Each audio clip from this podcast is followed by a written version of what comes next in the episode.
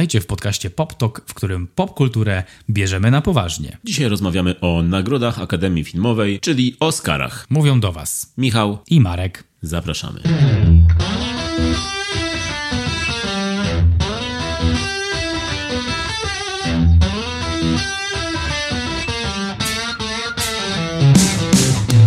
Zanim porozmawiamy o Oscarach tegorocznych i nie tylko tegorocznych, chciałem Ci powiedzieć, Marek, że dzień przed Oscarami zostały wręczone Złote Maliny, czyli nagrody dla najgorszych. A o najgorszych filmach rozmawialiśmy już w jednym z poprzednich odcinków podcastu. Dlatego może, żeby dopełnić tego obrazu, to chciałem Ci powiedzieć, że najgorszym filmem przez e, Akademię Złotych Malin został uznany film Diana Musical, film, który jest na Netflixie i który bardzo mam ochotę obejrzeć po tych wszystkich negatywnych reakcjach.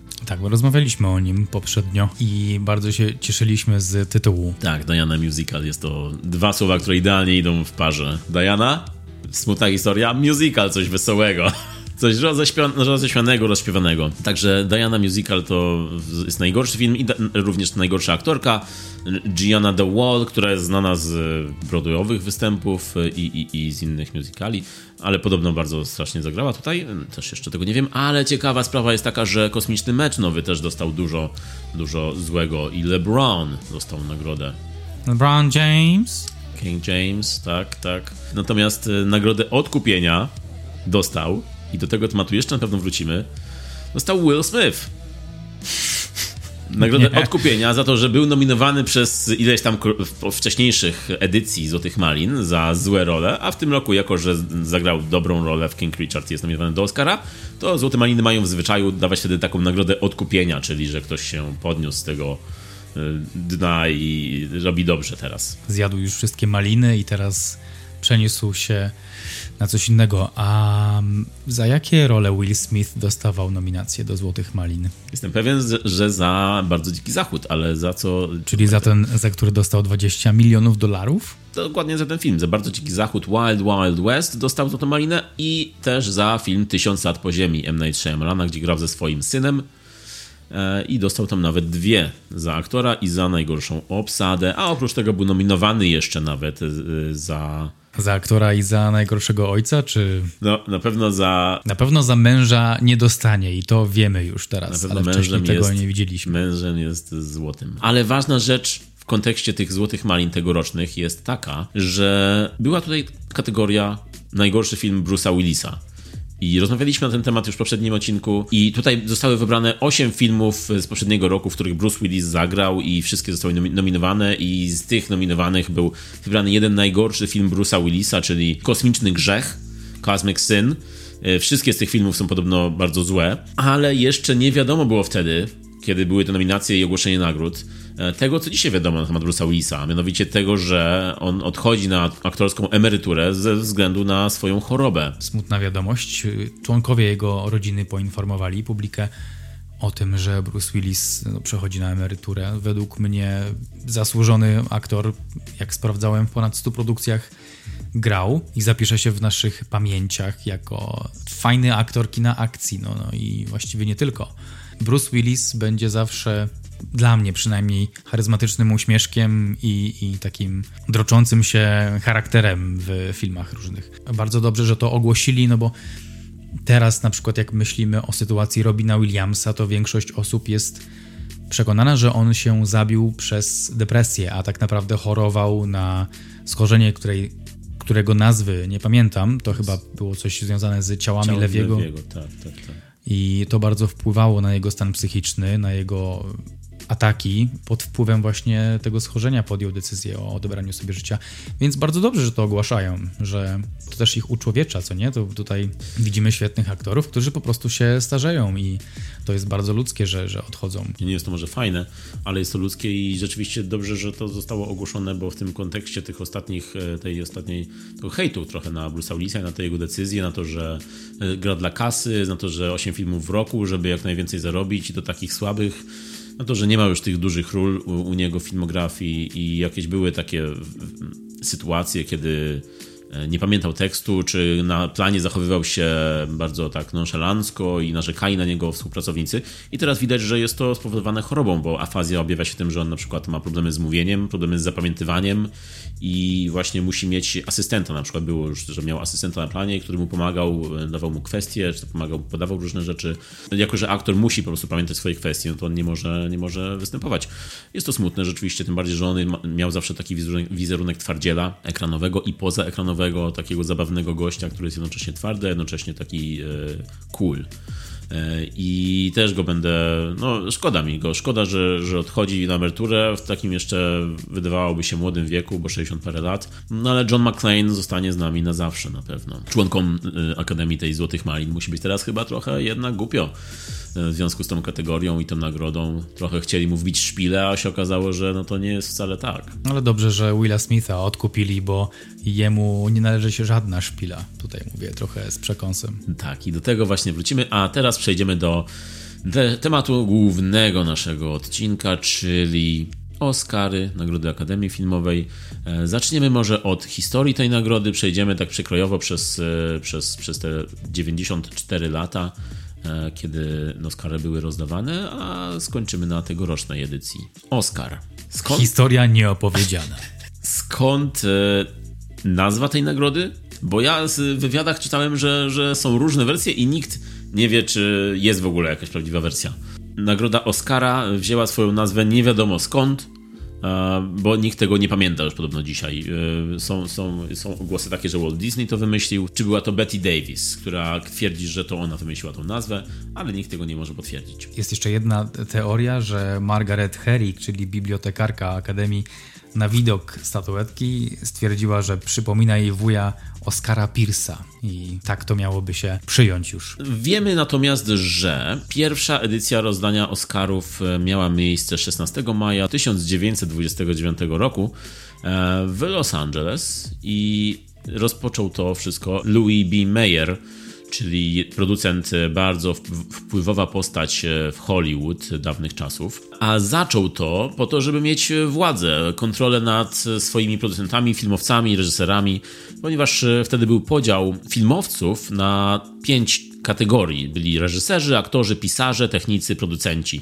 I jego słowami stwierdziłem, że najlepszą metodą, żeby zarządzać filmowcami jest wieszać im na szyi medale. Jak dam im nagrody i puchary, będą się zabijać, żeby produkować to, co ja chcę.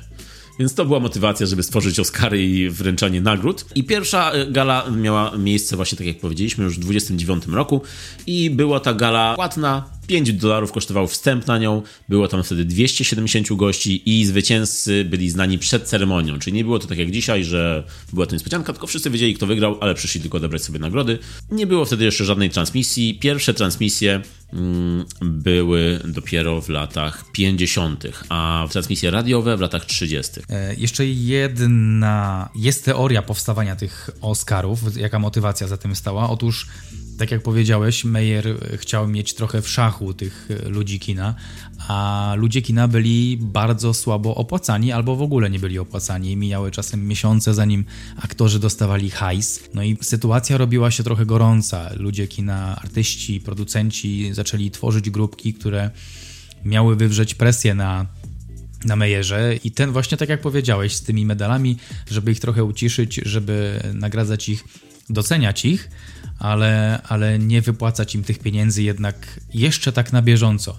Trochę jak w takim e, filmiku, który widziałem gdzieś w sieci, jak e, menadżer zaprasza swoich pracowników do sali konferencyjnej i mówi im, że niestety nie ma pieniędzy, żeby im wypłacić wynagrodzenia e, w tym miesiącu, ale że postanowił wypłacić im wynagrodzenie w komplementach. I oczywiście jest trochę śmiechu wokół tego, ale dopiero pod koniec filmiku okazuje się, że menadżer kupił sobie nową Teslę, dlatego nie ma pieniędzy dla swoich pracowników. No i to zadziałało. Ci aktorzy, aktorzy przede wszystkim, no tutaj pewnie jakaś próżność też się pojawia z ich strony. Podobał im się ten układ i to bardzo fajnie zadziałało, no bo z jednej strony byli nagradzani, byli doceniani jako ludzie, którzy wykonali jakąś część pracy, sporą część pracy, e, po czym dołączali do tej akademii, po czym nagradzali samych siebie i ta akademia rosła, rosła w członków i to była taka grupa ludzi, która zaczynała dbać o siebie. No i w tym momencie Akademia to jest y, takie no, bardzo finansowo nagradzające spotkanie. Akademia, o której mówisz, y, pełna nazwa to jest Amerykańska Akademia Sztuki i Wiedzy Filmowej. Często właśnie się mówi, że Akademia rozdaje Oscary, a kto rozdaje te Oscary, no to zaraz jeszcze do tego przejdziemy, kto jest w tej Akademii. Mm, czyli tak jak powiedzieliśmy, zaczęło się od właśnie Louisa B. Mayera, legendy Hollywood, Zresztą to był biznesmen, tak jak powiedziałeś, on był, on, on, on zwracał uwagę bardzo na kwestie biznesowe, on był trochę despotycznym biznesmenem, no ale założycielem, jednym z założycieli wytwórni MGM, Metro Goldwyn Mayer. No i właśnie dzięki niemu mamy tą nagrodę. A czy czy ta nagroda wtedy miała jakieś znaczenie? No, wydaje mi się, że to tylko było dla nich wtedy takie dla wewnętrzna nagroda filmowców, o której wtedy się raczej nie mówiło, tylko tyle, że miało to zmotywować, tak jak, tak jak już wspomniałeś, miało to zmotywować i, i wynagrodzić tym filmowcom to, że na przykład nie ma, nie ma wypłaty jeszcze, czy, czy po prostu, żeby poczuli się docenieni. Zresztą wtedy ta pierwsza edycja to był tak naprawdę to był tak naprawdę prywatny E, prywatna impreza obiadowa w, hmm. w domu jednego z producentów, e, twórców filmowych, filmowych Douglasa Fairbanksa, hmm. też legendy Hollywood. No i tak, no i od tej pory od tego 29 roku mamy już do dzisiaj 94 edycje, czyli za 6 lat będzie setna edycja. I jeszcze taka ciekawostka, że od pierwszej do ostatniej edycji zostało wręczonych razem 3140 Oscarów. Fantastycznie. Wszyscy Ale czekają na te, na, te, na te liczby. Wszystkie pozłacane, zupełnie niezłote. Natomiast, nie wiem czy wiesz, ale kino, w ogóle film jest y, tuż po wojnie najlepiej zarabiającym, y, najlepiej zarabiającą gałęzią biznesową. Najwięcej dochodu jest z tworzenia filmu. Tak. Pierwsza jest wojna, na tym się najwięcej zarabia hajsu. Potem chyba, chyba na trzecim miejscu jest y, film. Tworzenie filmów. A na drugim co jest? Podcast? Jest nasz podcast, tak. To by się zgadzało. Nie tylko podcast. A podcast. The.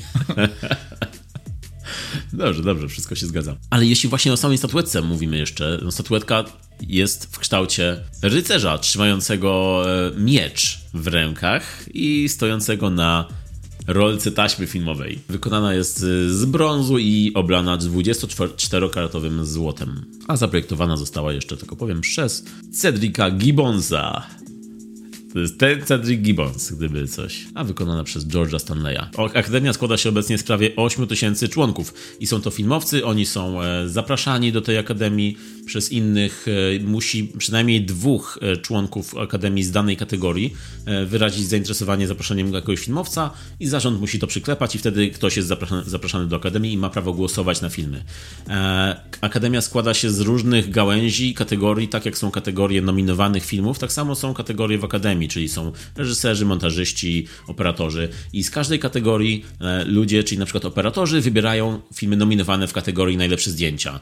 E, aktorzy wybierają e, filmy nominowane w kategorii aktor, aktorka i tak dalej. Natomiast w kategorii najlepszy film mogą wybierać wszyscy członkowie Akademii, z tym, że nie jest tak, że największa ilość głosów to film wygrywa, tak jak w pozostałych kategoriach, czyli jeśli najwięcej operatorów zagłosuje na dany film, to dany film dostaje Oscara za najlepsze zdjęcia.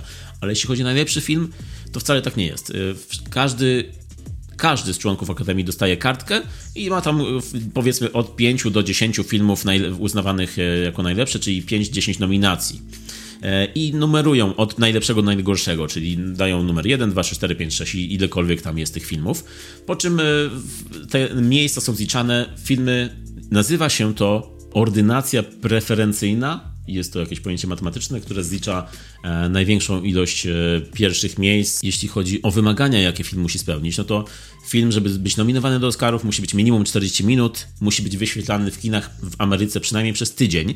Dlatego w, dzisiaj e, filmy Netflixa są nominowane do Oscarów pod warunkiem, że przez tydzień są w kinach, a nie wszystkie w kinach są, bo one są głównie na Netflixie, ale Netflix wprowadza je na przykład na tydzień do kina tylko po to, żeby zyskać nominację. Jak wiadomo, przy, jak wszędzie przy wygranych decyduje tutaj kampania marketingowa danego filmu, czyli to, czy ktoś dobrze prowadzi kampanię marketingową wśród e, członków Akademii, czy źle, dużo bardzo zmienia w później wynikach Oscarów. Nagroda Oscara zyskała na znaczeniu przez te wiele, wiele lat. E, po czym e, po tych wielu, latach obecnie trochę straciła na znaczeniu znowu. Ale w międzyczasie działo się podczas rozdania tych Oscarów wiele ciekawych rzeczy. Kiedy gala zaczęła być transmitowana na żywo, no to jak to wiadomo na żywo, Zdarzały się różne wpadki, zdarzały się różne śmieszne y, rzeczy, zdarzały się różne dziwne rzeczy i teraz może wymienimy trochę z nich. Pierwszą taką ciekawą sytuacją, y, jaka zdarzyła się podczas rozdawania Oscarów, to był rok 1939, kiedy Walt Disney odbierał Oscara e, za swoją przełomową animację pełnometrażową, czyli Królewna Śnieżka i Siedmiu Krasnoludków. I wtedy Shirley Temple wręczała mu honorowego Oscara. To była jedenasta edycja rozdania nagród i Walt Disney dostał Oscara, jednego dużego Oscara i siedem małych wersji Oscarów, czyli siedmiu krasnoludków, co było jedynym takim przypadkiem w historii Oscarów, żeby sama statuetka miała, była w jakiś sposób zmodyfikowana. E, no i fajnie to wyglądało, bo to jest tak, że jakby nie jest tak, że zostało 8 osobnych Oscarów, tylko to była jakby jedna statuetka, jedna nagroda, e, z czego e, obok na schodkach jakby obok Oscara stały, stało 7 malutkich Oscarów. Czyli wokół jednej figurki jakby Oscara wielkiej było 7 małych figurek Oscara. Obok, tak jakby schody mhm. prowadziły do dużego Oscara, na tych schodach stały te małe 7 Oscarów, 7 krasnoludków Oscarów co wywołało bardzo duże rozbawienie i, i, i, zainteresowanie tą nagrodą też. A na przykład, gdy 12 gniewnych ludzi dostawało Oscara, chciałbym zobaczyć wtedy takiego, takich 12 gniewnych Oscarów, mm. które dostaje reżyser. A powiem o Marlon Brando, który bojkotował Oscary ze względu na e, fatalne traktowanie rdzennych Amerykanów w Hollywood i zamiast niego na scenę weszła Sachin Little Feather, która powiedziała, że Marlon mm, trochę się sprzeciwia ogólnej atmosferze i e, w ramach takiego protestu wysłał kogoś, żeby odebrał za niego nagrodę. Ta pani została wybuczana trochę przy mikrofonie, ale potem grzecznie wróciła e, na swoje miejsce. Powiedziała tylko, co miała powiedzieć o tym właśnie, jak rdzenni Amerykanie są traktowani i na tym to się zakończyło. Nie wiem, czy to była pierwsza sytuacja, w której Oscary były bojkotowane, ale taka, która bardziej zapadła w pamięci. Tak, to był 1973 rok i rzeczywiście była to duża sprawa wtedy. E, taki bojkot, no to była pierwsza taka sytuacja podczas gali rozdania Oscarów. E, pierwszy taki bunt wielkiego aktora, jakim był Marlon Brando, ale również znanego ze swojego trudnego zachowania, ze swojej nieprzewidywalności. Ale to nie koniec e, sytuacji, o których warto wspomnieć. Otóż w 1974 na scenę wbiegł Golas. Robert Opel, artysta konceptualny, on walczył wtedy o prawa gejów i wybiegł na scenę w trakcie gali w trakcie zapowiadania filmu i przyjścia Elizabeth Taylor, e, która to skomentowała, całe zajście skomentowała słowami, parafrazując, że ciężko będzie przebić to wystąpienie. I rzeczywiście musiał człowiek skraść bardzo dużo e, atencji, bo gdy pojawił się na scenie, a to była chwila, to była chwila, on tylko tam przebiegł z uniesionymi, uniesionym znakiem, no dla nas solidarności, ale takiego pokoju i e, cała publiczność po prostu zaczęła bić brawa, krzyczeć i no ciężko było na pewno potem im się z tego podnieść. Tak, nawet prowadzący w tym momencie David Niven, aktor, e, gość bardzo elegancki, też z elegancją wypnął, ale też się sam śmiał z tego i sam na scenie właśnie rechotał. E, no i od tej pory, no bo to były czasy, kiedy jeszcze po prostu Oscary nikt się nie spodziewał, że coś tam będzie się działo, jakiegoś niespodziewanego, ale od tej pory ta ochrona zaczęła bardziej właśnie być już wtedy w czujności, że, żeby, żeby pilnować, żeby nic się takiego nie powtórzyło. Żeby łapać go wywoływać kolasów. Mieli takie szkolenie, szkolenie najpierw przed rozdaniem. Brali nagiego gościa, smarowali go olejem i mówili, musicie złapać. Ten, kto pierwszy złapie... This is your job. Biegnij. Od tego czasu przez wiele lat e, Oscary były już bezpieczniejsze. Nie działo się nic takiego, co zakłóci, zakłóciłoby porządek gali, czy zakłóciłoby e, scenariusz, który, który, którego przestrzegali bardzo. Ale w 1992 roku aktor Jack Palance e, na scenie podczas odbierania Oscara w, na scenie za rolę drugoplanową, wygłosił przemówienie, w którym opowiadał, jak to, jaki to on jest jeszcze um, sprawny w wieku 73 lat wtedy. Zaczął mówić o tym, że e, młodzi aktorzy są sprawni, ale on też może pokazać i wszedł do pompki i zaczął robić pompki A, na scenie. faktycznie, pamiętam to. Na jednej ręce, w wieku 73 lat, szacunek, po czym zaczął robić na dwóch rękach pompki i wszyscy mu bili brawo.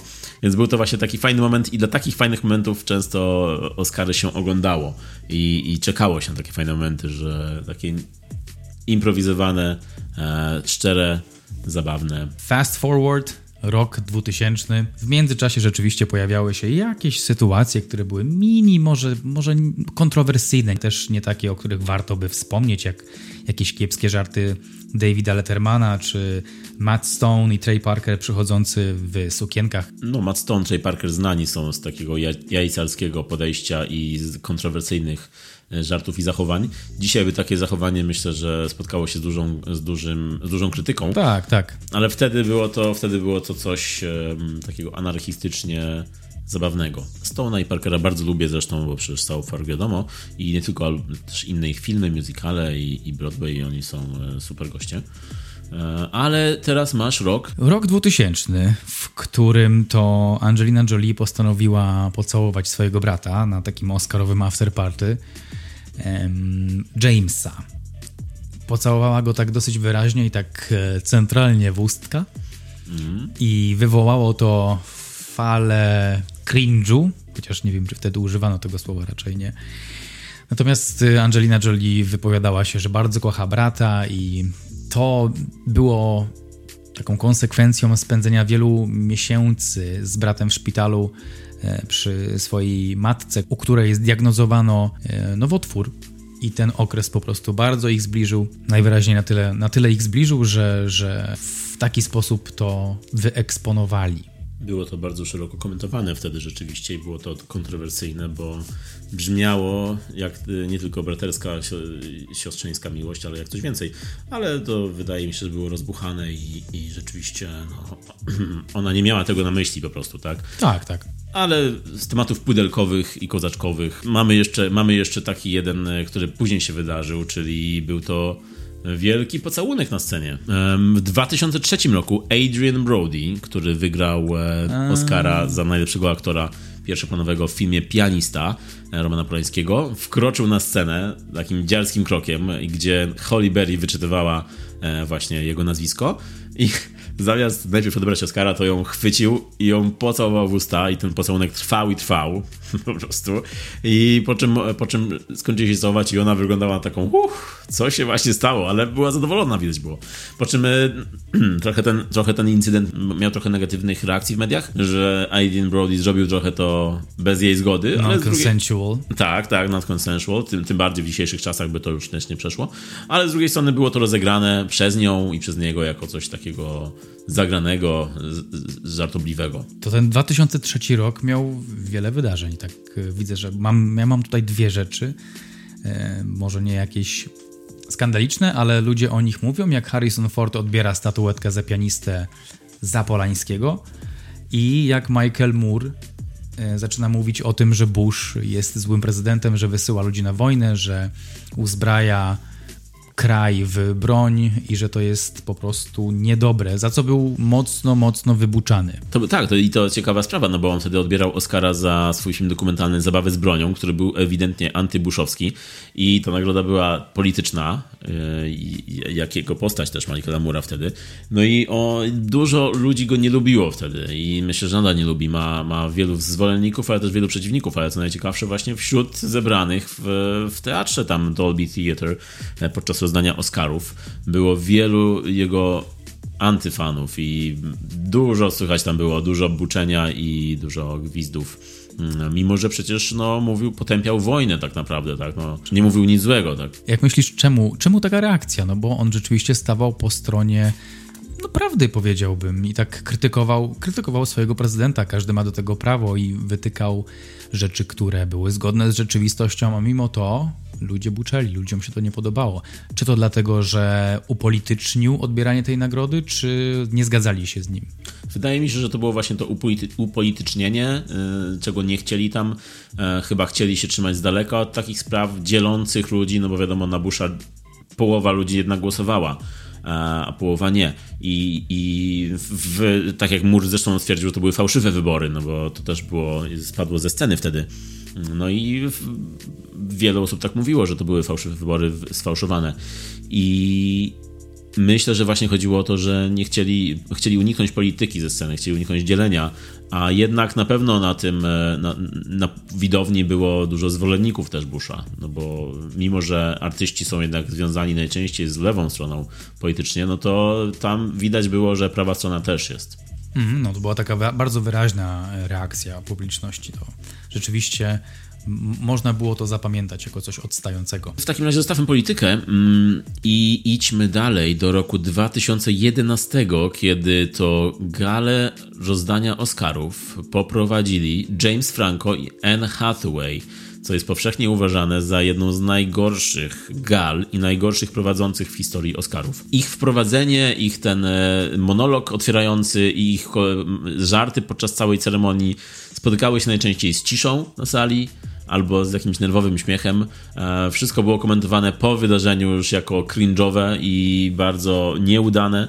No i było to wszystko takie awkward e, ewidentnie i dzisiaj jest przytaczane jako e, jako jedna z najgorszych gal. To była ta sama gala, kiedy Melissa Leo przeklinała, jak odbierała statuetkę? Tak, to była ta sama gala. Właściwie ona jakoś nie przeklinała, użyła tylko raz chyba słowa fucking czy coś takiego i i to tyle, więc jakby nie wiem what the fuss is about. No big deal. Zwłaszcza też w tym środowisku, no nie oszukujmy się, to jest Hollywood, tam jest dużo, dużo takiego liberalnego podejścia, tak jak przed chwilą tak, tak, tak. wspomniałeś. Tak. Ale zależy im bardzo na oglądalności, a w telewizji wiadomo nie chcą takich rzeczy, bo później są kary, ale w dzisiejszych czasach już Oscary są y, transmitowane z jakim chyba z 5-sekundowym opóźnieniem mm. i... Żeby mogli zareagować. Żeby tak? mogli zareagować. Tam siedzi facet w tej y, w reżyserce i trzyma palec na przycisku i tylko czeka. You have one job. One job, dokładnie.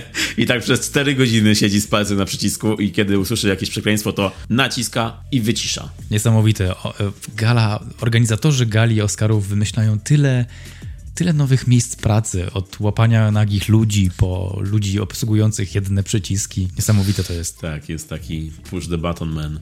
Batoner. You're the butner. Who is Butner? Oh, the Batman. I mean Batman. I'm Butner. I press buttons. I mean one button. No i co masz dalej? Co masz dalej? W 2012 natomiast y, na czerwonym dywanie przed rozdaniem Oscarów Sasha Baron Cohen w przebraniu dyktatora, bo wtedy promował ten film, e, chodził po czerwonym dywanie z urną. I jeden z dziennikarzy, telewizyjna osobowość Ryan Seacrest podszedł do niego i przeprowadzał z nim wywiad, po, po czym um, Sasha um, wziął tą urnę i chciał ją odwrócić, żeby sprawdzić, coś na dole, na, na dole napisane. I wysypał na tego dziennikarza prochy z urny. I na tej urnie było zdjęcie Kim Jong-ila i mówił, że to są właśnie prochy Kim Jong-ila niedawno zmarłego. I, i po prostu w stylu, jaki tylko Cohen potrafi, e, z tą powagą i z tym takim e, prankowym stylem zrobił, zrobił aferę na tym czerwonym dywanie. Zaraz ochrona przybiegła, zaczęli go łapać, zaczęli go odciągać. On nie chciał, on tą urnę chciał, wiesz, dla siebie i chciał, przepraszał, płakał za tym Kim Jong-ilem biednym. Tak, więc... A bo on się pojawił tam w ramach takiego przyjaciela, który stracił... E... Dyktatora, przyjaciela, tak. Mm -hmm. Tak, tak, tak. No, jak w swojej postaci, postaci z filmu, czyli postaci właśnie dyktatora. Lubię go. Lubię go za to, że przekracza te granice i czasem nawet sam się boi, że ją przekroczył i nie wie, co jest po drugiej stronie tej granicy i ponosi konsekwencje nierzadko. Tak, i te reakcje wtedy y, osób, które wkręca też są e, bezcenne. A jeśli chodzi o kolejny rok, czyli 2013, no była tutaj słynna wpadka Jennifer Lawrence, y, która idąc po, po Oscara e, na scenę, potknęła się na schodach, przewróciła się, skomentowała to z gracją nawet, że dziękuję za oklaski, bo na pewno to jest dlatego, że, że to są pity applause, dlatego, że się przewróciła. Po czym rok później, w 2014, idąc na czerwonym dywanie, również przewróciła się, dotknęła się o swoją suknię i przewróciła się na czerwonym dywanie. Więc e, od tej pory jest nazywana mistrzynią upadków. Ona jest w ogóle mistrzynią wybr wybrwywania z sytuacji. Ona bardzo fajnie komentuje sobie, robi takie self-deprecating jokes, tak e, trochę sobie pociśnie, ale z takim dystansem ona jakby wie, w którym miejscu może być fight łapą i fajnie to komentuje z gracją, z, z z taką świadomością siebie. Nie, nie, ma chyba sytuacji, w której Jennifer byłaby, byłoby coś cringe'owego, bo ona tak to ogrywa, że wszystko wychodzi śmiesznie. Tak, tak. Jest bardzo, bardzo dobra w improwizacji rzeczywiście i naturalnie i bardzo wszystko wychodzi. I dlatego taka dobra z niej aktorka też, bo... Tak, tak. Kiedyś pamiętam, jak na ulicy miała taką akcję, chodziła z mikrofonem i pytała ludzi, żeby wymienili um, najlepsze filmy, w których gra Jennifer Lawrence. Tak, tak, tak. I jakaś jedna pani powiedziała, Jennifer Lawrence? I Jennifer mówi, yeah, I know, who's that bitch? Tak, tak, też ją lubię za to. Lubię ją za to właśnie, za to poczucie humoru. A i jest to ten sam rok, 2013, kiedy Seth MacFarlane, prowadzący ówczesny galę Oscarów, e, zaśpiewał bardzo kontrowersyjną i źle przyjętą piosenkę pod tytułem We Saw Your Boobs. Była to piosenka, w której na scenie oscarowej e, w stylu musicalowym wymieniał śpiewał i wymieniał aktorki obecne na sali, które pokazały swoje piersi w filmach z zeszłego roku Oscarowych, albo nie tylko zeszłego roku, ogólnie w filmach Oscarowych. I to pokazanie piersi umożliwiło im zdobycie nominacji albo Oscara, co wtedy po prostu spotkało się z bardzo wielkim, z bardzo wielkim, z bardzo wielką ciszą na sali, taką niezręczną i z kontrowersją taką, że z zarzutami o seksizm, no bo bo jednak była to niezręczna i na miejscu piosenka w tym miejscu. A to już te czasy wchodzenia takiej e, społeczności woke. Tak, to były już te czasy, kiedy się to zaczynało, a on jeszcze nie wyczuł wtedy, nie wyczuł wtedy atmosfery i zabrnął za daleko z tą piosenką. Jak go lubię, to rzeczywiście, mm, no, to było trochę niezręczne, nawet bardziej niż trochę. No i jeśli chodzi o niezręczne sytuacje, to rok później jeszcze jest John Travolta i nie wiem, czy pamiętasz taką słynną y, sytuację, kiedy y, na scenie wyczytywał, zapowiadał y, artystkę, piosenkarkę, aktorkę, która miała śpiewać piosenkę z filmu Frozen, Kraina Lodu. Zapowiadał Idinę Menzel mm. i zapowiadając ją, he had one job. Coś pamiętam. Musiał tylko przeczytać z telepromptera jej nazwisko. I tak, tak. I zamiast Idina Benzel przeczytał The Wonderful Adele Dazim. Bo to wszyscy zrobili takie what, what? Nikt nie wiedział o co chodzi, po czym okazało się, że zamiast Adele Dazim pomylił się i powinno być Lina Menzel. E, także wszyscy się z niego później śmiali. To był temat, następnego dnia temat w mediach, główny temat. Straszne. To, znaczy to mnie żenuje, że, że to był temat jakiś w mediach. No, człowiek się po prostu pomylił. Rozumiem, no, ma jakiś prompter przed sobą i no nie wiadomo, to jest też gala, może, może napił się czegoś albo coś innego przyjął i... Być może. Przejęzyczył się. Co prawda dziwnie przeczytać Idina Menzel jako Adelda Zimbo, są to kompletnie inne litery, ale no... Być może myślał, że tak się to czyta. Nie wiesz, jak uczą czytać scjentologów. może myślał, że to. No tak, może myślał, że to jest alfabet Rona, tego Rona Habarda. Perhaps. Perhaps. No to taka, taka um, nie, nie, tyle niezręczna, żenująca, co, co po prostu. No nie, może trochę żenująca sytuacja, taka, że się pomylił. Żartowali sobie trochę z niego przez, przez długi, długi czas. Ale on hmm. później też sobie sam z siebie zażartował e, rok później chyba, albo dwa lata później na gali, kiedy właśnie sobie sam e, z siebie mm-hmm. w ten sposób zażartował. Podobnego kalibru sytuacja była w 2017 roku, kiedy nagrodę za najlepszy film dostał film Moonlight, ale wyczytano film La La Land. No i cała ekipa się zebrała, żeby świętować sukces, po czym spojrzeli na kopertę trochę wyraźniej. E, organizatorzy próbowali wyhamować całą, całe już budowanie celebracji i sprostowali, a nie, jednak nie, to jednak był, to jednak Moonlight, to nie La La Land. To też tak e, ciężko jest to przeczytać e, inaczej. Tak, ta, ta sytuacja w ogóle bardzo mnie zaintrygowała. Nawet sprawdziłem sobie wtedy, jak to się stało, jak to, jak to wszystko było zorganizowane. Autobusy jakieś popodstawiali, czy co. No i, no i w każdym razie na scenie wtedy wyczytywali Warren Beatty i Faye Dunaway, czyli legendarni Bonnie and Clyde no już wiadomo, że już w podeszłym wieku byli wtedy, kiedy wyczytywali, ale dostali kopertę i to się okazało, że nie jest to ich wina wcale, bo oni dostali kopertę i na, w, na kartce w tej kopercie było nazwisko Emma Stone, La La Land, więc oni dostali po prostu nie tą kopertę, oni dostali kopertę z wygraną w, na, w kategorii najlepsza aktorka. Mm -hmm. I oni otworzyli, wyjęli i oni nie, wie, nie wiedzieli sami, co się dzieje, więc przeczytali po prostu La La Land. Okazało się, że to nie jest ta koperta, ekipa filmu La La Land weszła na scenę i producent spojrzał na tą kartkę i powiedział, że to coś tu nie gra i po, po, ktoś podszedł mm -hmm. do mhm. niego, jakiś producent y, Oscarów i powiedział, że nastąpiła pomyłka i zaprosili Moon Knight na scenę, ale był to moment, już to w ogóle to był sam koniec ceremonii, kiedy już wszyscy, wiesz, wstawali z miejsc, już wychodzili, już nie czekamy na napisy, mm -hmm. tylko idziemy do domu. Mm -hmm. A tutaj taki moment, kiedy po prostu wow, wait, wait, wait. No i, i to było rzeczywiście legendarny moment w historii Oscarów. To oberwało się tu bardzo BTM-u i Fade Away, ale no tak naprawdę nie była to ich wina, trzeba to im przyznać. To trochę podobnie jak w obecnym roku i przy rozdawaniu nagród dla najlepszego aktora. To był też taki moment w trakcie trwania gali, kiedy ludzie powoli, może nie wychodzili, ale oglądający, widzowie nie byli już skupieni, już chcieli iść spać, już stwierdzili let's call it a night. Już dla mnie się skończyła gala, jest trochę nudna. I w tym właśnie momencie Will Smith postanowił wszystkich obudzić, uczestników i widzów, podchodząc do Chrisa Rocka i sprzedając mu straszliwą lepę na twarz. To był moment zdecydowanie zwrotny w tegorocznej e, gali Oscarów. E, nie wiem, jest, jest jakaś jedna może rzecz, którą jeszcze pamiętamy z tej gali, ale 98% to jest e, to jest król dzikiego, bardzo dzikiego zachodu, podchodzący do znacznie mniejszego Chrisa Rocka, Krzysztofa Skały i uderzającego go prosto w twarz. Rzeczywiście jest to coś, co przyćmiło całkowicie tegoroczne rozdanie Oscarów, czyli będzie się o tym mówiło więcej i mocniej niż o filmie Koda, który wygrał i zdobył nagrodę za, za najlepszy film. E, no i też trzeba powiedzieć, że nastąpiło to w czasie, kiedy Akademia po prostu szal, szalała, żeby podnieść oglądalność i szukała sposobu, żeby przyciągnąć do siebie widzów.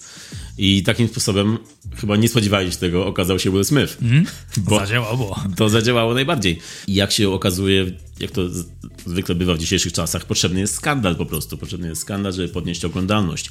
Bo rzeczywiście, tak jak powiedziałeś, gala była nudna, przewidywalna, standardowa, no ciężko, żeby może była jakoś ekscytująca właśnie, e, kiedy ma swoją standardową formułę. Były trzy prowadzące, Amy Schumer, Wanda Sykes i Regina Hall, które poradziły sobie ok, miały zabawne e, teksty, miały, potrafiły, potrafiły zabawnie wybrnąć z niektórych sytuacji, miały też teksty bardziej żenujące i miały gagi takie, które nie wyszły. No i bardzo. To... Amy Schumer, Amy Schumer oczywiście super, ale, ale Regina i Wanda czasem cringe przeszywał. Tak, ale na przykład właśnie po tej sytuacji z Willem Smithem, kiedy Amy Schumer weszła i rozluźniła atmosferę, to było fajne. To były takie, tak. takie, takie teksty właśnie pokazały, że ona sobie radzi w tym.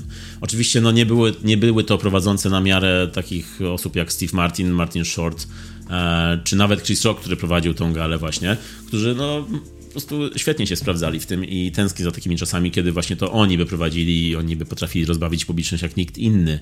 E, Conan O'Brien by sobie też tak poradził, choćby na Złotych Globach albo Ricky Gervais właśnie.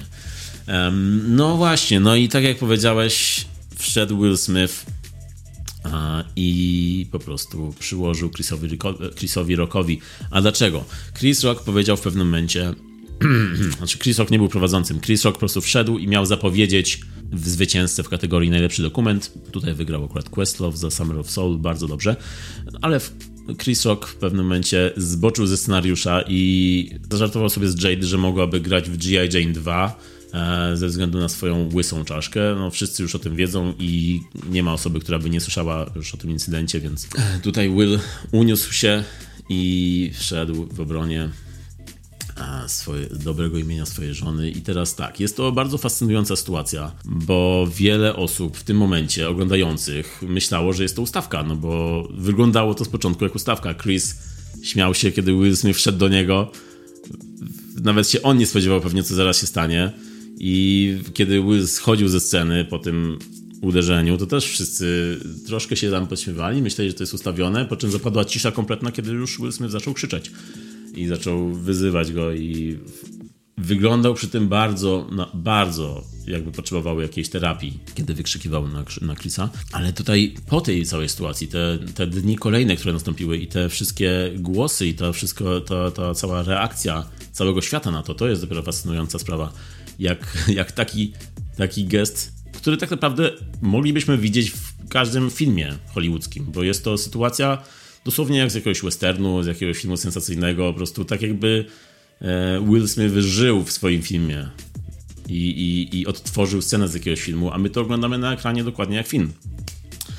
E, I teraz ta sytuacja podzieliła bardzo cały świat i Will Smith wydał już, e, wydał już przeprosiny, publicznie przeprosił Chrisa Rocka i Akademię i Chris Rock się do tego jeszcze publicznie nie ustosunkował, ale już wiemy, że w swoim stand-upie się na ten temat wypowiedział. E, mówiąc, że też jeszcze nie przetworzył całej tej sytuacji i na pewno się na ten temat wypowie w swoich kolejnych stand-upach, ale teraz ma dla, dla publiczności e, set, który przygotował wcześniej, więc e, na pewno zaczął od dobrego tekstu, kiedy zwrócił się do publiczności How was your weekend? Nawiązując do jego e, sytuacji oscarowej. To trochę tak jak Louis C.K. jak był w Krakowie i powiedział do Polaków, co tam u was, bo co u mnie, to wy wiecie. Dokładnie jak były te wszystkie sprawy z masturbacją w miejscu publicznym, tak? Bez, bez zgody osoby obserwującej. Minęło dużo czasu już od tego incydentu z Willem Smithem, chociaż nie tak dużo kalendarzowo, ale minęło na tyle czasu, żeby pojawiło się mnóstwo opinii na ten temat filmików, wpisów, e, reportaży, wszystkiego, wszystkiego. Ludzie pytają wszystkich, wszyscy aktorzy się wypowiadają, mama Willa Smitha się wypowiada, z, z, rodzina tego Kinga Richarda, Richarda Williamsa się wypowiada, aktor Jim Carrey się wypowiada i wiele, wiele innych prezenterów. Jest to chyba najgłośniejsza sytuacja, najgłośniejsza akcja z tych Oscarów, z tych sytuacji, o których mówiliśmy, która z nich tak de facto aż tak odstaje nie mam pojęcia. E, natomiast no tutaj e, jest to bardzo polaryzująca rzecz, nawet e, między nami. Jak o tym rozmawiamy, mamy trochę inne spojrzenie na, na, na tą sytuację. To na pewno zostanie z nami na lata. To zostanie z nami na lata. Will Smith według mnie zachował się skandalicznie, strasznie, no ale tutaj po, po 20 paru filmikach analizujących zachowanie zarówno Jady, jak i Willa, jak i Chrisa, Wydaje mi się, że mam, mam najczystszy obraz tego, co mogło się wydarzyć, ale oczywiście nie będę zgadywał, co się działo w ich głowach, że do tego doszło. Był to bardzo wyraźny moment. Ja nie powiedziałbym, że u nas będzie jakoś e, tutaj rozdźwięk, no bo ja też uważam, że Will się nie powinien tak zachować. Ja tutaj bardziej, bardziej patrzę na tę sytuację pod tym kątem, że jest to bardzo fascynujące. Takie sytuacje są dla mnie fascynujące, bo to wiadomo, że ma wiele warstw i patrząc na tutaj i na Willa Smitha i na Chrisa Rocka. Staram się zrozumieć każdą z tych osób i widzę, co każdym powodowało. Rozumiem każdego. Z tym, że wiadomo, że Chris Rock nie zrobił nic tak złego jak Will Smith, bo Will Smith jednak, no, przede wszystkim zrobił coś publicznie takiego, co, co po prostu przekreśla teraz e, to, co on do tej pory zrobił, czyli to, co na przykład w swoim filmie King Richard pokazał, to, co, to, co swoją karierą go doprowadziło do tego momentu, jednym uderzeniem po prostu skreślił i zrobił to w taki nieprzemyślany sposób w ogóle, że aż jest to fascynujące. Wiadomo, że sytuacja jego, to, że on odczuł to w taki sposób i frustracje, które wyszły z niego w tym momencie, frustracje pewnie sytuacją właśnie z jego żoną, z tym, że jest chora, z tym, sytuacja... No ich sytuacja też małżeńska. Ich sytuacja małżeńska, dokładnie. Te wszystkie frustracje wyszły w tym momencie w najgorszy możliwy sposób. Nawet właśnie Denzel Washington powiedział mu, że e, w swoim najwyższym momencie uważaj, bo diabeł może przyjść i, i, i sobą Czyha. ogarnąć. Czyha, Czyha tak, dokładnie. I jest to naprawdę, według mnie jest to sytuacja, która ma tyle warstw i to, co teraz się zadzieje z Willem Smithem chociażby, no i z Chrisem Rockiem też, no bo zobacz, jak ta sytuacja teraz wpłynęła na niego, na to, jak, e, jak on teraz zyskał i ile on zyskał po tej sytuacji tak mm. naprawdę, a ile Will Smith stracił przez tą jedną złą decyzję, to jest według mnie fascynujące i to jest temat na osobny film w ogóle, ta sytuacja. Także no ja tutaj, ja tutaj rozumiem rozumiem, że on tak mógł zrobić w obronie żony, że on tak mógł zrobić, ale nie pochwalam tego, no bo na, nawet mógł coś powiedzieć, mógł przeczekać to i mógł mu powiedzieć pogari albo cokolwiek, ale zareagować w ten sposób, że publicznie, żeby go uderzyć, no to jest, to jest przemoc już, to, to, to jest to jest coś, co moglibyśmy obejrzeć w filmie i powiedzielibyśmy, że to jest fajne, ale coś, co jeśli się dzieje naprawdę w, w rzeczywistości, no to stwierdzasz, że to jest, on ma wielu fanów i on pokazując coś takiego, no to mówi tym fanom, to jest ok, takie zachowanie jest ok a nie jest okay, tak naprawdę. Tak samo jak żarty, na przykład żart Chrisa Rocka, według mnie on był nie na miejscu, on był niesmaczny, ale to był żart jednak, tak? No to, to, że on mógł być oceniony jako nie na miejscu, niesmaczny, to już pozostawmy na przykład innym, a nie w, tym, nie w tej sytuacji, nie wchodźmy na scenę i nie reagujmy w ten sposób, nie? To była bardzo przemocowa sytuacja tak, tak, tak. i ja nawet nie zaczynam, wydaje mi się, rozumieć Willa Smitha ja nie, wchod- nie idę w tym kierunku, bo musiałbym zacząć zgadywać, o czym on myślał i na podstawie tego musiałbym zrozumieć. Nie rozumiem go, uważam, że to była bardzo błędna akcja, sytuacja, decyzja. Przyczyna, skutek w tamtej sytuacji em, wyszła na bardzo złe, na jego ogromną niekorzyść. Przy czym no tutaj Jada też była tego elementem. Wydaje mi się, że Chris Rock tutaj stoi po tej jaśniejszej stronie mimo wszystko. Jest komikiem, płacą mu za to, żeby żartował. Żart może nie był górnych lotów, taki był mild, może nie jakoś super śmieszny, ale na, na mało śmieszne żarty reaguje się e, ciszą, brakiem śmiechu, a nie E, a nie biciem. Zresztą tak myślę sobie, czego oni się spodziewali. To są, to są aktorzy, e, którzy wiadomo, że będą roastowani, skoro na takich imprezach scenariusz musi być przygotowany znacznie wcześniej. Jest to zresztą między innymi jeden z powodów, dla których Ricky nie zdecydował się prowadzić Oscarów. Nie szedł w tym kierunku, bo przy Złotych Globach miał wolną rękę. Tutaj Chris Rock musiał e, przedłożyć swoje żarty, swój scenariusz, swój scenariusz co chce powiedzieć. Prze, przed y, Jadą i Willem zrostował Javiera i Penelope. Wiadomo, że wiadomo było, że może się przyczepić do ludzi z publiczności, bo to de facto no, o nich chodzi podczas tego wieczora. Akurat ten żart jeden był improwizowany, on nie był w scenariuszu. Jak Trochę tak wtrącił to, no nie? Twórcy, tak... twórcy sami się wypowiedzieli, że to był żart, który nie był w scenariuszu, że oni tak. by go nie przepuścili na przykład w scenariuszu. Hmm. Ale no rzeczywiście, no to jest, y, gdybym na przykład ktoś ze mnie tak zażartował, okej, okay, nie miałbym z tym żadnego problemu. Gdyby ktoś z mojej żony tak zażartował, z mojej narzeczonej, miałbym z tym problem, nie zachowałbym się tak jak Will Smith, ale miałbym z tym problem rzeczywiście, no bo to jednak, to jednak w jakiś sposób narusza jej samopoczucie tutaj, tak? No to nie jest coś, co no, nie, nie, idziemy w kierunku może tutaj, co, z czego można żartować, z czego nie, bo ja uważam, że ze wszystkiego można żartować i tak sposób prowadzenia Rickiego Gervaisa na przykład mi się bardzo podobał, bo wyśmiewał właśnie hipokryzję e, aktorów i tego całego środowiska. E, dlatego, tak jak mówię, ja staram się zawsze zrozumieć te wszystkie strony i rozumiem tutaj, co nim powodowało, ale uważam, że się zachował źle, no bo nie powinien w ten sposób reagować i to jest, to jest godne potępienia. I jest to na pewno temat, który właśnie będzie teraz się ciągnął za nim i to jest naj, najciekawsze w tym miejscu, że człowiek taki jak Will Smith, znany przez wiele, wiele lat z tego, że no, on ma, miał zawsze taką łatkę takiego Mr. Nice Guy, nie? Takiej nawet w swoim rapie, przecież ilu raperów się z niego wyśmiewało zawsze, że on nie, on nie jest raperem, tylko on jest bardziej takim pop raperem. On nie przeklinał w swoich tekstach, on był zawsze taki, daje dobry przykład ludziom, wiesz, wyciągam e, czarnoskórych, e, daje pozytywny przykład czarnoskórym. E, zawsze miał taką łatkę takiego fajnego gościa, po czym nagle w momencie, kiedy już miał, był na mecie dosłownie, był na mecie tego, tego całego swojego wyścigu i taka rzecz się zdarzyła. To jest fascynujące po prostu. To jest fascynujące, że przez tyle lat budował swój wizerunek, który jednym takim gestem potrafił zburzyć nagle. No to też ma sens, jak e, czytam, jak czytam książkę, autobiografię Willa Smitha i on tam wspominał o swoim ojcu, o tym, w jakim domu on dorastał i jakie sytuacje się działy tam. To ma sens, gdy spojrzymy na ten szerszy obraz i zobaczymy też jego ojca i jak on reagował w domu podczas e, sytuacji konfliktowych. Will to tak opisuje, że gdy Tatulo się zezłościł, to spalona ziemia. Takiego sformułowania używał e, na opisanie tego, co się działo. Tam było też dużo przemocy takiej e, fizycznej wobec jego mamy, wobec dzieci też, no ale dzieci sobie trochę inaczej radziły, miały też trochę więcej siły. No i tutaj to ten obraz Oscarowy nabiera całości, gdy się czyta książkę, można tak powiedzieć. E, jasne, jest to temat na pewno na osobny odcinek, bo tutaj się wydarzyło bardzo dużo podczas tej minuty i ciężko jest to jakoś podsumować. Natomiast ja tutaj kibicuję Chrisowi i Rockowi, oczywiście. No ja kibicuję im obu, mam nadzieję, że jakoś w jakiś sposób e, zażegnają ten konflikt, bo do tej pory zawsze ich obu lubiłem i w ich e, filmach i prywatnie do tej pory zawsze zawsze, zawsze lubiłem ich słuchać, oglądać. E, także no, mam nadzieję, że tutaj dojdzie do jakiegoś konsensusu.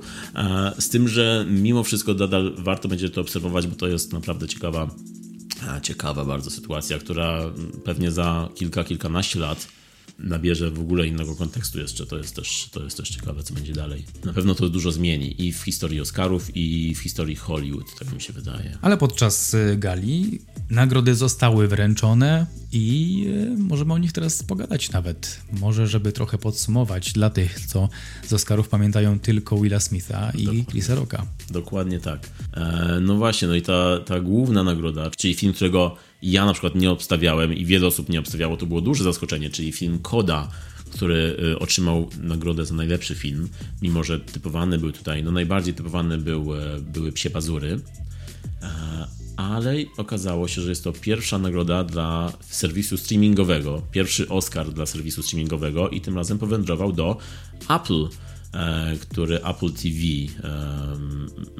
wyłożyło pieniądze na ten film.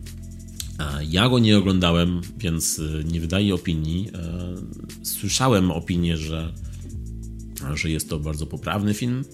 Pozytywny, poprawny, który ma po prostu podnieść na, na duchu. Najlepszy aktor Will Smith, pierwszoplanowy, za odegranie e, roli napastnika podczas gali Oscarowej dostał Oscara i przemówił do ludu, że miłość przez niego przemawia, że on jest naczyniem miłości i dla rodziny robi się wiele, wiele dziwnych rzeczy. No właśnie, to też to przemówienie jego i ta, ta, ta, to oczekiwanie, aż on wejdzie na scenę, bo wszyscy wiedzieli, że wygra i jego przemówienie też jeszcze dodały, dolały oliwy do ognia w tej całej sytuacji, bo jednak powinien to inaczej zrobić, rozegrać się już tej sytuacji, ale mm, tutaj no, ciężko było wyjść z obronną w ogóle, ciężko było wyjść z dobrą twarzą z, tej, z tego całego incydentu. A on zrobił to, myślę, że podręcznikowo źle, to przemówienie. E, bo jakby chciał odwrócić uwagę, chciał przeprosić, ale nie przeprosił Chrisa Rocka, więc wyszło w ogóle nie, nie tak, jak, jak, jak miało wyjść. No, po prostu chciał wzmocnić swój przekaz agresywny, e, który się pojawił wcześniej, używając Richarda Williamsa jako, jako medium tutaj. Tak, i obrócił to trochę, trochę tak żartobliwie, chciał to obrócić, tak, co tak. w ogóle było też z, z, z, nie na miejscu. No i też był proszony o to, żeby wyszedł z gali, ale odmówił. Dokładnie tak. Ja bym tutaj bardziej widział Benedicta Cumberbatcha albo Andrew Garfielda. To się trochę zawiodłem, że ktoś z nich nie wygrał. Chociaż jak myślałem o najlepszym aktorze pierwszoplanowym, to Will Smith był taką oczywistą, oczywistym kandydatem. Natomiast no, chciałbym bardziej zobaczyć Benedicta Cucumbera. Ja też, ja też. Ja też. Ja, to Andrew. E, ja też mm, bym najchętniej zobaczył jednak Benedicta tutaj. To była świetna rola. To była świetna rola w świetnym filmie i to, jak on mówił Cumberbatch w tym filmie, tak jak żółtą po prostu ten swój dialog, to było niesamowite. Ja tutaj obstawiałem jego, ale no wiedziałem, że nie wygra niestety. E, natomiast aktorka najlepsza, tutaj ja się zgadzam i tak, jak, tak myślałem, że będzie i Jessica Chastain dostała Oscara za Oczy Tammy Faye. Film, który jest dobry, ale rola jest po prostu świetna i to, co ona włożyła w tą rolę i w ten film, to jest, to jest całkowicie warte tej nagrody. Tak, tutaj fajnie ją widzieć ze statuetką, rzeczywiście. Bardziej myślałem o Olivia Colman. Też chciałbym, żeby ona była nagrodzona, bo robi dobrą robotę. Kristen Stewart też, też e, odmieniła swój aktorski los i jest naprawdę cenioną aktorką teraz, więc też ciekawie byłoby ją zobaczyć na scenie z przemową, ale Jessica jak najbardziej, jak najbardziej. Jeśli chodzi o aktorów drugoplanowych, no to obstawiany Troy Kocur e, z filmu Koda. E, druga nagroda dla osoby niesłyszącej w historii. No tutaj też nie oglądaliśmy, nie wypowiemy się, ale wiele osób mówiło, że wygra i, i był obstawiany jako ten jedyny. Ale za to w kategorii aktorka drugoplanowa wygrała Ariana DeBose e, za film West Side Story i co ciekawe jest to rola, za którą 50 lat wcześniej e, albo 60 lat wcześniej wygrała inna aktorka za tą samą rolę, czyli jest to rola, za którą dwie aktorki już dostały Oscara. Mm, no i Ariana przemówienie dała bardzo wzruszające i bardzo ładne i, i bardzo miło się słuchało. Mm, natomiast zaskoczeniem było jeszcze nagroda za najlepszy scenariusz oryginalny dla Kennetha Brana za film Belfast.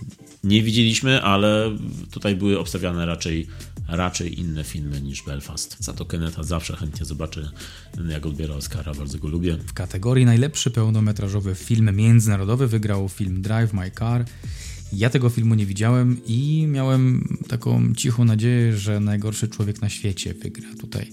No tak naprawdę to nie mogę tych filmów porównać, bo tego, który wygrał, nie widziałem. Najgorszy człowiek na świecie spodobał mi się bardzo. Uważam, że bardzo dobrze, bardzo dobrze napisany był i zagrany. Mm, no ale jestem ciekaw jeszcze tego azjatyckiego. No ja też tutaj kibicowałem najgorszemu człowiekowi na świecie, chociaż też było raczej pewne, że Drive My Car wygrał, bo był nominowany też jako najlepszy film, e, czyli raczej jest to przypadek, kiedy e, film międzynarodowy jest znany już w tym momencie. Natomiast cieszę się z wygranej Summer of Soul Questlowa. Bardzo dobry dokument, y, film muzyczny, film zapis koncertu afroamerykańskiego Woodstocka. Bardzo, bardzo, bardzo dobry film. Y, jeszcze też trzeba powiedzieć, że y, w kategorii reżyseria wygrała kobieta Jane Campion. Jest to rzadki przypadek, żeby kobieta wygrywała, ale w ostatnich latach widać już taki, już inną tendencję. Kobiety są chętniej nagradzane, e, a Jane Campion zasłużyła jak najbardziej za ten film na Oscara i co ciekawe jest to jedyny Oscar, jakiego jakiego psie pazury dostały. On był jednym z faworytów, e, miał chyba 11, 11 nominacji, a dostał tylko jednego. Więc było to duże rozczarowanie dla twórców i dla wielu osób, bo rzeczywiście jest to super film, który powinien dostać więcej.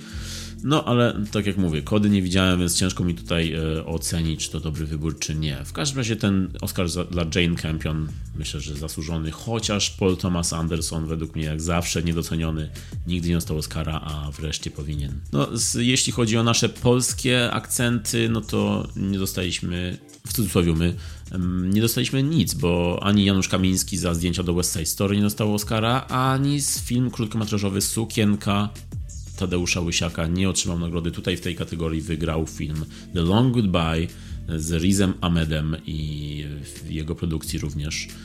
E, no i no i co? No i podsumowując e, tegoroczne Oscary, no nie było tutaj zaskoczeń oprócz głównego tego najlepszego filmu, no to e, wszystko poszło tak jak miało tak naprawdę pójść. Jeśli o moje typy chodzi, no to większość tutaj przewidziałem co będzie. Wielkimi przegranymi okazały się Nie, nie patrz w górę, Psie Pazury, filmy, które miały dużo nominacji, a nic nie otrzymały. Ale za to w kategoriach technicznych jeszcze y, triumfowała Duna. W tym roku też po raz pierwszy Akademia wymyśliła coś takiego jak nagroda publiczności fan favorite.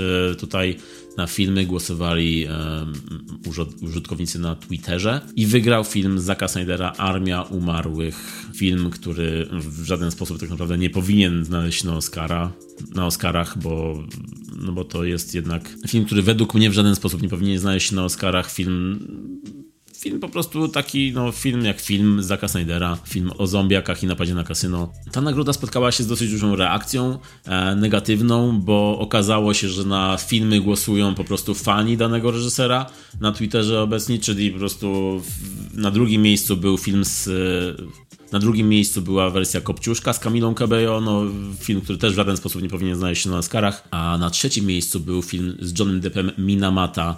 I to były filmy, które zyskały w jakiś sposób ten Oscarowy rozgłos tylko dlatego, że mają dużo fanów. Johnny Depp ma dużo fanów i jego fanbaza po prostu się wzięła za głosowanie na Twitterze.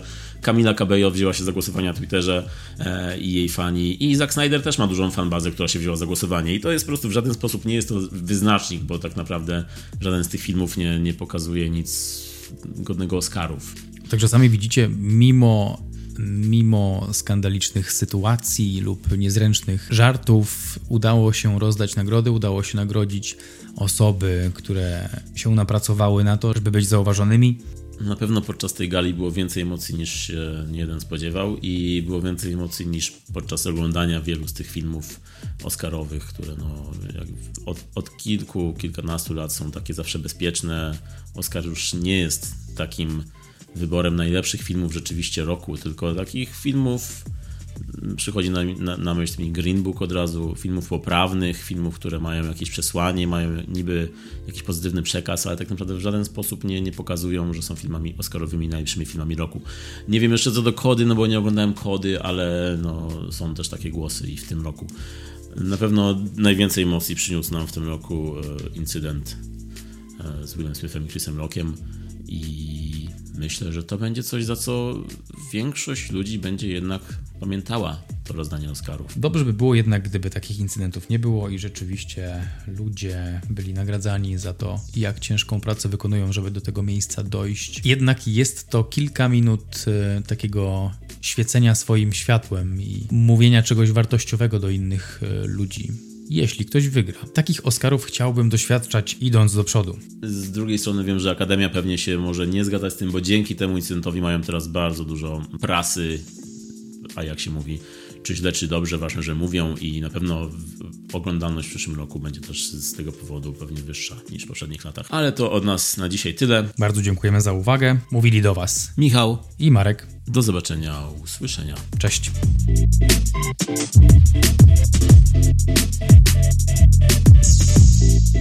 Thank